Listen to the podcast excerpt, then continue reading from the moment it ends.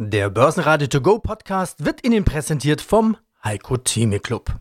Werden Sie Mitglied im Heiko Theme Club. heiko-theme.de Der Börsenpodcast. Börsenradio Network AG. Das Börsenradio. Marktbericht. Im Studio Sebastian Leben und Peter Heinrich und vom Börsenparkett in Frankfurt Manuel Tulezi von ICF. Außerdem hören Sie diesmal Jochen Stanzel, Chefmarktanalyst von CMC Markets zu DAX und Lufthansa, Vivian Sparenberg von Fontobel zu SAP, Fondsmanager Wolfgang Matejka aus Wien zu den US-Börsen, Portfoliomanager Lothar Koch zur Aktienauswahl und Christoph Rieger, Zinsexperte der Commerzbank, zur Frage, ob die Zinsen doch bald wieder steigen könnten. Alle Interviews in ausführlicher Version hören Sie auf börsenradio.de oder in der Börsenradio-App. Es sah eigentlich so aus, als könne der DAX einen guten Freitag aufs Parkett legen. Aber dann waren es doch immer mehr Meldungen rund um Corona, die für eine gewisse Unruhe sorgten. In den USA stehen die Zeichen sogar auf Lockdown, diesmal aber eher in der in Europa erprobten lokalen Version. Microsoft schließt alle Verkaufsfilialen. Der Bundesstaat Texas macht alle Bars und Kneipen dicht. In 24 Stunden haben sich in den USA 40.000 Menschen mit dem Coronavirus infiziert. Als dann das Verbrauchervertrauen der Uni Michigan schwächer ausgefallen ist als erwartet, drehten die sowieso schon roten Wall Street-Kurse noch tiefer ins Minus. Und der DAX folgte. Minus 0,7% 12.089 Punkte bis Freitag Börsenschluss. Hallo, mein Name ist Jochen Stanzel, Chefmarktanalyst bei dem CFD-Broker CMC Markets in Frankfurt. Wir haben einen interessanten Zusammenhang. Ähm, Infektionszahlen gegenüber der Entwicklung am Aktienmarkt. Der Aktienmarkt hat, also wenn man sich jetzt den S&P 500 in den USA anschaut, der ja auch, sage ich, ich sage immer, das ist so einer der besten Indikatoren für den DAX. Schaut immer auf den S&P, weil der einfach das höhere Volumen hat. Äh, der DAX geht in die Richtung vom S&P tendenziell. Und wir sehen in den USA oder haben es gesehen am 8. Juni einen Tiefpunkt bei den Infektionszahlen und einen Hochpunkt im S&P 500. Und Seither steigen die Infektionszahlen dynamisch an in den USA, sind jetzt sogar auf einen neuen Rekordwert gestiegen. Und seither gibt es kein Vorankommen mehr in der Aktienvalley, wenn man sich so den DAX anschaut. Der ist gedeckelt bei 12.500 ungefähr. In dem Bereich ist kein Vorankommen. Das haben wir letzte Woche getestet. War ganz kurz. Diese Woche waren wir ein bisschen länger dort. Aber beides Mal gab es da kein Vorankommen mehr. Solange da der Deckel drauf ist, kann aus diesem ja, aus dieser Seitwärtsphase auch eine Trendwende werden. Insbesondere wenn die Infektionszahlen in den USA noch weiter ansteigen, kann man früher oder später auf die Idee kommen, oh, muss man dann vielleicht doch beachten. Zudem kommen wir ja jetzt in die Sommerzeit, die eigentlich so jahreszeitlich saisonal nicht die beste ist für den DAX. Wichtig ist da eine technische Marke, die ich mir anschaue auf Tagesschlusskursbasis. Und das ist das Tief vom 15. Juni, also von Mitte des Monats. Und das liegt bei 11.588 Punkten an Tagesschlusskurs. Und da ist der vom Future nachbörslich 23 Uhr wichtig oder Freitag 22 Uhr. Unter 11.588 sollte der Markt da eben unter diesem Level rausgehen. Dann hätten wir eine Trendwende. Für den Moment ist es nicht der Fall. Wir haben einfach nur eine Pause und bisher auch Unvermögen des Marktes hier ange wahrscheinlich angesichts steigender Infektionszahlen hier höhere Hochs zu machen. Also wir sind ein bisschen geparkt auf hohem Niveau derzeit und warten ein bisschen ab, was als nächstes kommt. Ja, grüß Gott, Wolfgang Matika, Geschäftsführender Gesellschaft der Matika und Partner Asset Management. Jetzt haben Sie schon mehrfach die USA angesprochen. Ja, das Bild sieht da dramatisch aus. Mhm. Warum trifft die Lage in den USA den US-Markt nicht so sehr? Wenn man die Börsen anschaut, dann sieht es ja eigentlich aus, als wäre da alles super. Der Schein trügt, muss mhm. man ja dazu sagen. Es sind ja eigentlich nur eine Handvoll ja, Aktien, die da super ja, laufen, also diese viel zitierten Fangs. Ansonsten sähe es ja wirklich ganz mhm. anders aus. Was macht man jetzt aus dieser Situation als Fondsmanager?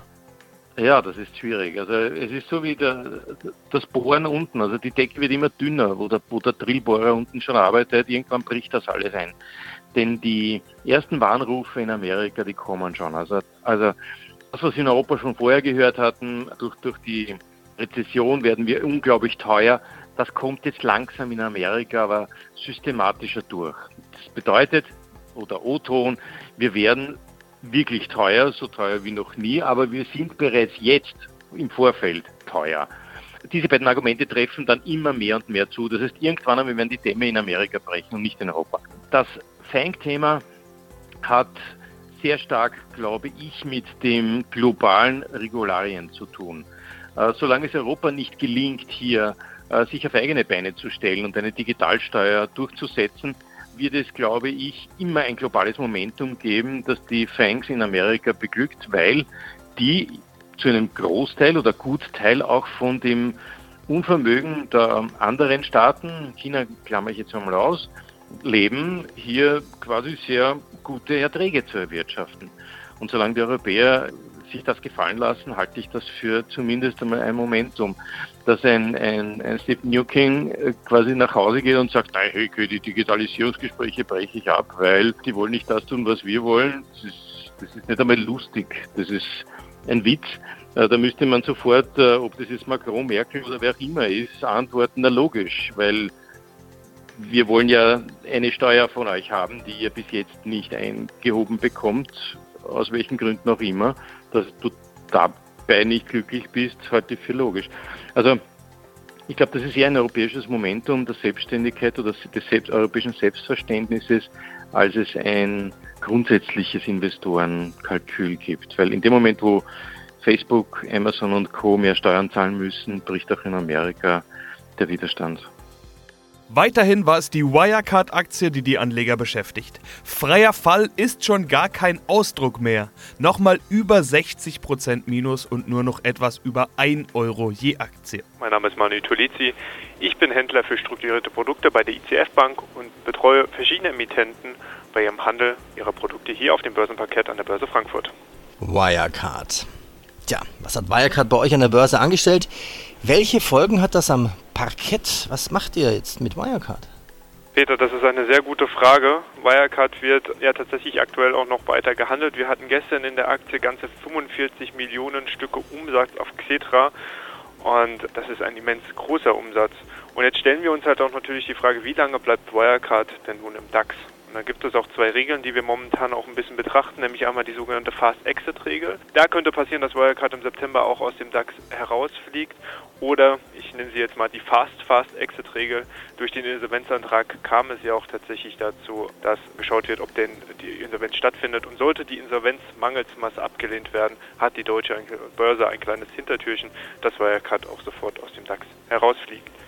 Betrachtet man das Ganze auch mal historisch, das mache ich auch ziemlich gerne, hat Wirecard tatsächlich gestern auch den größten Tagesverlust einer DAX-Aktie jemals gehabt mit einer Spitze von fast 80 Prozent und hat eine eine Woche Performance von minus 97,5 Prozent und das haben wir so bisher noch nicht gesehen.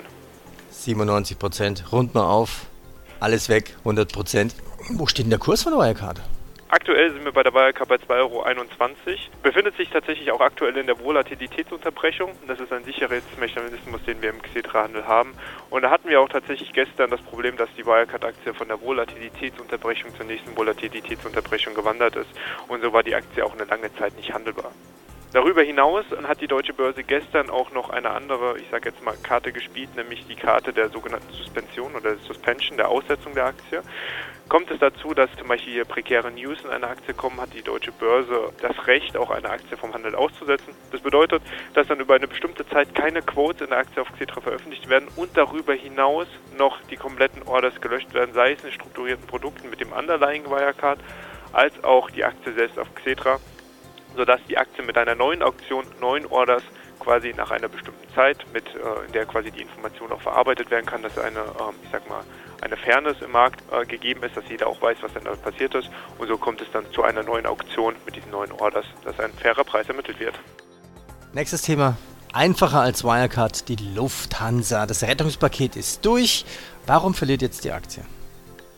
Und zweimal Insolvenz. Bei Wirecard haben wir Insolvenz absolut selbst verschuldet, bei Lufthansa absolut nicht selbst verschuldet. Das Unternehmen hat ja keinen Fehler gemacht. Das Unternehmen ist gesund in diese Krise reingegangen. Aber das Geschäftsmodell wurde quasi verboten, in Anführungsstrichen, durch den, durch den Lockdown.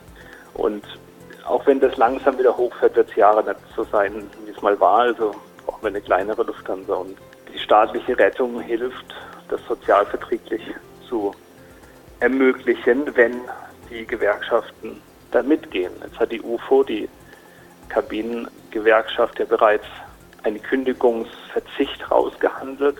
Also da wird es keine Entlassung geben bei den Flugbegleitern, bei der Cockpit und auch die Gewerkschaft, die für das Bodenpersonal zuständig ist, das ist die Verdi. Da ist es noch offen, da wird zur Stunde noch verhandelt. Wenn die jetzt aussagen, wir handeln einen Kündigungsverzicht raus, dann wäre die Lufthansa weltweit, soweit es mir bekannt ist, ein, ja, ähm, ein Beispiel, wie man auch ähm, eben sozialverträglich aus der Krise rauskommen kann. In den USA warnen die Gewerkschaften der äh, ja, in, in, in, den, in der Airline-Industrie warnen vor Hunderttausenden Stellenverlusten. Qantas in Australien streicht netto 20 Prozent der Stellen. Also da geht man ganz anders vor. Das ist allerdings dann auch eines wichtig bei der Lufthansa, dass die Wettbewerbsfähigkeit gewahrt wird und dass man eben wettbewerbsfähig dann aus diesem Prozess rauskommt. Äh, wenn man das dann auch noch sozialverträglich schafft, das wäre eine tolle Sache. Ich bin Lothar Koch und leite das Portfolio-Management der GSAM und SPE Asset Management AG aus Krefeld. Nutzen viele nicht nur die Corona-Krise, sondern auch das Rumoren um einzelne Aktien, Wirecard natürlich allen voran, aber auch die Lufthansa, die jetzt gerade groß in meinem Gespräch war, nutzen diese Zeit, um ja, alte Altlasten aus dem Weg zu räumen, würde ich mal sagen. Also Bayer als prominentes Beispiel, die jetzt für die Rekordsumme von 10 Milliarden Euro dieses leidige Thema Monsanto-Rechtsstreitigkeiten Glyphosat losgeworden sind. So viel Geld hat noch nie eine Firma für die Beilegung eines Rechtsstreits bezahlt. Deshalb ist natürlich auch das etwas, das heute Aufmerksamkeit oder in den letzten Tagen Aufmerksamkeit bekommen hat. Aber das Thema ist damit vom Tisch. Schauen Sie sich solche Aktien an, also Firmen, die diese Zeit und diesen Windschatten der großen Themen, würde ich mal sagen, nutzen, um einfach auch mal reinzumachen. Schlechte Nachrichten schockieren momentan ja eigentlich keinen mehr. Nein, schlechte Nachrichten schockieren nicht. Wir achten eigentlich in der Titelauswahl dann eher darauf, dass wir sagen, gibt es eben Sektoren, die eine relative Stärke gegenüber dem Markt ausprägen. Und wenn wir feststellen, dass wir beispielsweise im Bereich eben der äh, Technologie oder äh, im Gesundheitssektor eben stärkere Kursentwicklungen sehen, dann kann man sich natürlich angucken, ob aus diesem Segment vielleicht der eine oder andere Titel, der eh eine relative Stärke gegenüber dem Markt zeigt, auch für uns dann interessant sein kann. Und da ist dann eine Einzelnachricht aus dem Windschatten, wie Sie es gerade eben formuliert hatten, vielleicht nicht unbedingt relevant. Das mag im Einzelfall immer mal so sein, dass man da drauf guckt, aber auch da sind wir eigentlich eher mit der Regel unterwegs, Stärke zu kaufen und Schwäche eben zu meiden. Und viele von diesen Titeln, die unter einer schlechten Nachrichtenlage leiden, haben ja in der Regel auch eine relative Schwäche zu ihren Vergleichsindizes. Und da sind wir dann tunlichst nicht dabei. Man kann es manchmal nicht ausschließen, wenn man vielleicht vorher da drin gewesen ist, eine Nachricht kommt, verändert den Markt und plötzlich äh, entwickelt sich eine relative Schwäche. Dann kann man nichts anderes machen, als dass man da vielleicht entweder erstmal durchgeht, weil man noch nach wie vor an den Laden glaubt, oder man trennt sich dann bei der nächsten Gelegenheit. Aber letztendlich ist die sektorale Stärke eigentlich für uns eher der ausschlaggebende Punkt, in Titel einzusteigen und nicht die Nachrichtenlage, die sich denn jetzt mal von heute auf morgen ändert. Zahlen kamen von Nike. Hier gab es im abgelaufenen vierten Quartal knapp 800 Millionen Dollar Verlust, 40 Prozent weniger Umsatz, vor allem wegen geschlossener Filialen. Corona lässt grüßen. Das zog auch Adidas und Puma mit nach unten. Adidas war einer der stärksten Verlierer im DAX, genauso wie Daimler und die Deutsche Bank. Wirecard brauchen wir an der Stelle fast schon gar nicht mehr zu nennen. Gewinner waren defensive Werte wie Vonovia, Bayersdorf und SAP. Mein Name ist Vivian Sparenberg und ich bin Produktmanagerin bei Frontobel. In den USA sehen die Börsen wieder top aus und es sind vor allen Dingen die großen Technologiewerte, die dabei geholfen haben. Der Grund, die Gewichtung von Microsoft, Apple, Amazon, Facebook, Alphabet und Co. macht einfach so viel aus. Wenn da schönes Plus steht, sieht man das auch im Gesamtmarkt. Bei uns ist die Lage etwas anders. Wir haben keine Amazon oder keine Microsoft, aber auch bei uns ist eine Tech-Aktie der stärkste Wert im DAX SAP. Frau Sparenberg, ein echtes Schwergewicht, kann man so sagen, oder? Kann man schon sagen, dass es ein echtes Schwergewicht ist, auch wenn man jetzt viele wahrscheinlich eher sagen würden, dass die SAP nicht mit einem Apple vergleichen würden. Aber von der Technologie her sieht man schon, dass gerade in den USA, die hier Vorreiter sind, schon die Maßstäbe kommen, was in den nächsten Jahren und Jahrzehnten wahrscheinlich die Zukunft sein wird. Der DAX gerade sehr, sehr industrielastig und halt auch am meisten ausgerichtet früher aus der Automobilbranche heraus, sind jetzt ungefähr nur noch 10 Prozent, die im Index an Gewicht haben enthalten. Und die Old Economy wird immer so noch ein bisschen abgelöst von jetzt der Technologiebranche, die hier immer weiter in den DAX aufsteigen will oder aufsteigen muss, dadurch, dass der DAX nicht mehr so autolastisch ist. Wir haben den Dieselskandal, wir haben E-Autos, die umgebaut werden müssen. Also man muss sich schon ein bisschen umschauen. Gerade wenn man sich die USA anschaut, sieht man schon, dass hier die Vorreiter halt wirklich die Techs sind. Und auf dem DAX gesehen ist SAP einer der Stabilitätsanker, aber auch eine der größten deutschen Technologiefirmen, auf die wir auch sehr, sehr stolz sind. SAP ist eben Tech, ein deutsches Tech-Unternehmen von Weltrang, gibt es nicht allzu oft. SAP ist ein Softwareunternehmen, da wird es dann schon wieder etwas schwierig zu sagen, was genau die denn machen. Auf jeden Fall sind die unter anderem an der Corona-App beteiligt, da könnte man den Namen zumindest ganz häufig gehört haben in letzter Zeit. Wie würden Sie zusammenfassen, wer ist SAP? SAP ist früher, wenn man sich vielleicht mal so äh, Bürokauffrauen gelernt haben, äh, haben vielleicht mal ein oder zweimal schon mit SAP irgendwie sich auseinandersetzen können, die die Systemhinterlegung oder die Systeme anbieten, Softwarelösungen anbieten für Unternehmen, um Kosten schneller zu buchen, um Lagersysteme besser anzubringen oder ähnliches. Es hat aber auch sehr, sehr viel Verstrickung von SAP gegeben. Sie waren sehr, relativ breit aufgestellt als Flickenteppich, weil sie viele Tochterunternehmen haben, waren immer in der Technologiesparte unterwegs. Das soll jetzt hier einfach mal ein großes Ganzes werden. In letzter Zeit oder in den letzten Jahren ist auch SAP wirklich aufgefallen durch seinen Cloud-Service, also dass sie halt viele ihrer Softwarepakete auch über die Cloud-Services machen. Und hier im Endeffekt hat SAP am meisten Geld damit verdient, dass sie ihre Lizenzen eigentlich immer verkauft haben. Heute shiftet sich sogar ihr Umsatz ein bisschen dahin, dass sie hier gute Zahlen im Cloud-Geschäft abliefern. Und das ist halt auch das, was aus Amerika vorgegeben wird. Amazon und auch Google, die durch ihre Cloud-Dienste hier wirklich massiv Umsatz bekommen, genauso wie Apple, die ja fast damit einen Großteil wirklich schon einfahren, sieht man hier, dass die Cloud-Dienste immer wichtiger sind und da hat SAP sich auch ein ganz großes Stück mit angeeignet und wird es hier wahrscheinlich auch noch weiter ausbauen. Christoph Rieger, Leiter Zins- und Credit Research bei der Commerzbank. Herr Rieger, wir haben ja schon ganz oft über die Niedrig- und Nullzinspolitik gesprochen. Alles kein neues Thema mehr und viele Marktteilnehmer und Beobachter, mit denen ich rede, sagen, es wird noch ganz, ganz lange nur niedrige oder Nullzinsen geben. Jetzt kam mir aber folgender Gedanke. Die Bundesregierung will und muss doch viel mehr Schulden machen. Das heißt, die Nachfrage nach Schulden steigt. Müsste dann nicht auch der Preis, also der Zins steigen? Das ist richtig, wobei ich würde es äh, so formulieren, dass das Angebot der Schulden steigt. Das heißt, die Rettungspakete, die Konjunkturhilfen, die jetzt finanziert werden, werden über die Bundesfinanzagentur am Kapitalmarkt in Form von Anleihen aufgenommen. Und nächste Woche etwa rechnen wir hier mit einer neuen Aktualisierung der Emissionsprognosen, äh, Emissionspläne für das zweite Halbjahr. Und dort ist sicher damit zu rechnen, dass nochmal eine ordentliche Schippe draufkommt, sprich, dass das Angebot der Anleihen, die am Markt untergebracht werden, steigt. Und das bedeutet mehr Angebot, niedriger Preis, höhere Rendite. Das ist sicherlich das, was normal zu erwarten ist. Nun darf man aber zwei Punkte dabei nicht vergessen. Zum einen spiegelt in den Anleiherenditen sich ja auch immer die Wachstums- und Inflationserwartung der nächsten Jahre wieder und die ist jetzt deutlich gefallen, sodass Anleger letztendlich bereit sind, wenn die Renditen steigen, dann auch Anleihen zu kaufen, sodass die, Anle äh, die Renditen nicht allzu weit steigen. Und der zweite, vielleicht noch wichtigere Faktor ist ganz einfach, dass ja, wir sehen sehr viel Angebot an Anleihen von vielen Staaten oder auch nichtstaatlichen Emittenten. Aber gleichzeitig sehen wir halt auch massive Nachfrage nach Anleihen, nämlich von der Europäischen Zentralbank. Die hat ja ein riesiges Kaufprogramm aufgelegt in diesem Jahr, um mit der Krise umgehen zu können. Und von daher ist die Europäische Zentralbank eben der größte Nachfrager, sodass letztendlich trotz dieses hohen Angebots die Renditen überhaupt nicht gestiegen sind. Schauen wir uns den Nikola-Hype an. Also eine Firma mit 0 Euro Umsatz ist über 20 Milliarden an der Börse wert. Was steckt denn da dahinter? Nikola ist so das neue Börsensternchen mehr oder minder.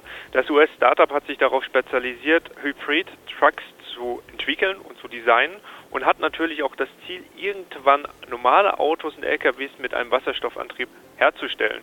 Jetzt ist nur die Frage, wann das denn passieren sollte. Und daher kommt es auch zu diesem Spitznamen Null US-Dollar oder Null Umsatzaktie, weil das momentan noch nicht geschehen ist. Aber allein dieser Wasserstoffhype hat dazu geführt, dass dieses Unternehmen mit aktuell vier Mitarbeitern einen eine Marktkapitalisierung von ungefähr 25 Milliarden US-Dollar hat. Und das hat natürlich auch die Anleger natürlich hier mit auf den Plan gezogen, weil die Aktie eine fulminante Entwicklung hinter sich gelegt hat. Und da habe ich die hier auch ein Mini-Future Long auf die Nikola-Aktie mitgebracht von der BNP Paribas mit einem Strike-Preis von 57 Dollar. Echt, stimmt das? Sagst du gerade nur vier Mitarbeiter? Laut Bloomberg, ich habe vorhin nochmal nachgeschaut, hat äh, laut den letzten Geschäftsbericht die ganze Firma vier Mitarbeiter. Börsenradio Network AG Marktbericht Der Börsenradio To Go Podcast wurde Ihnen präsentiert vom Heiko Theme Club. Werden Sie Mitglied im Heiko Theme Club. heiko-theme.de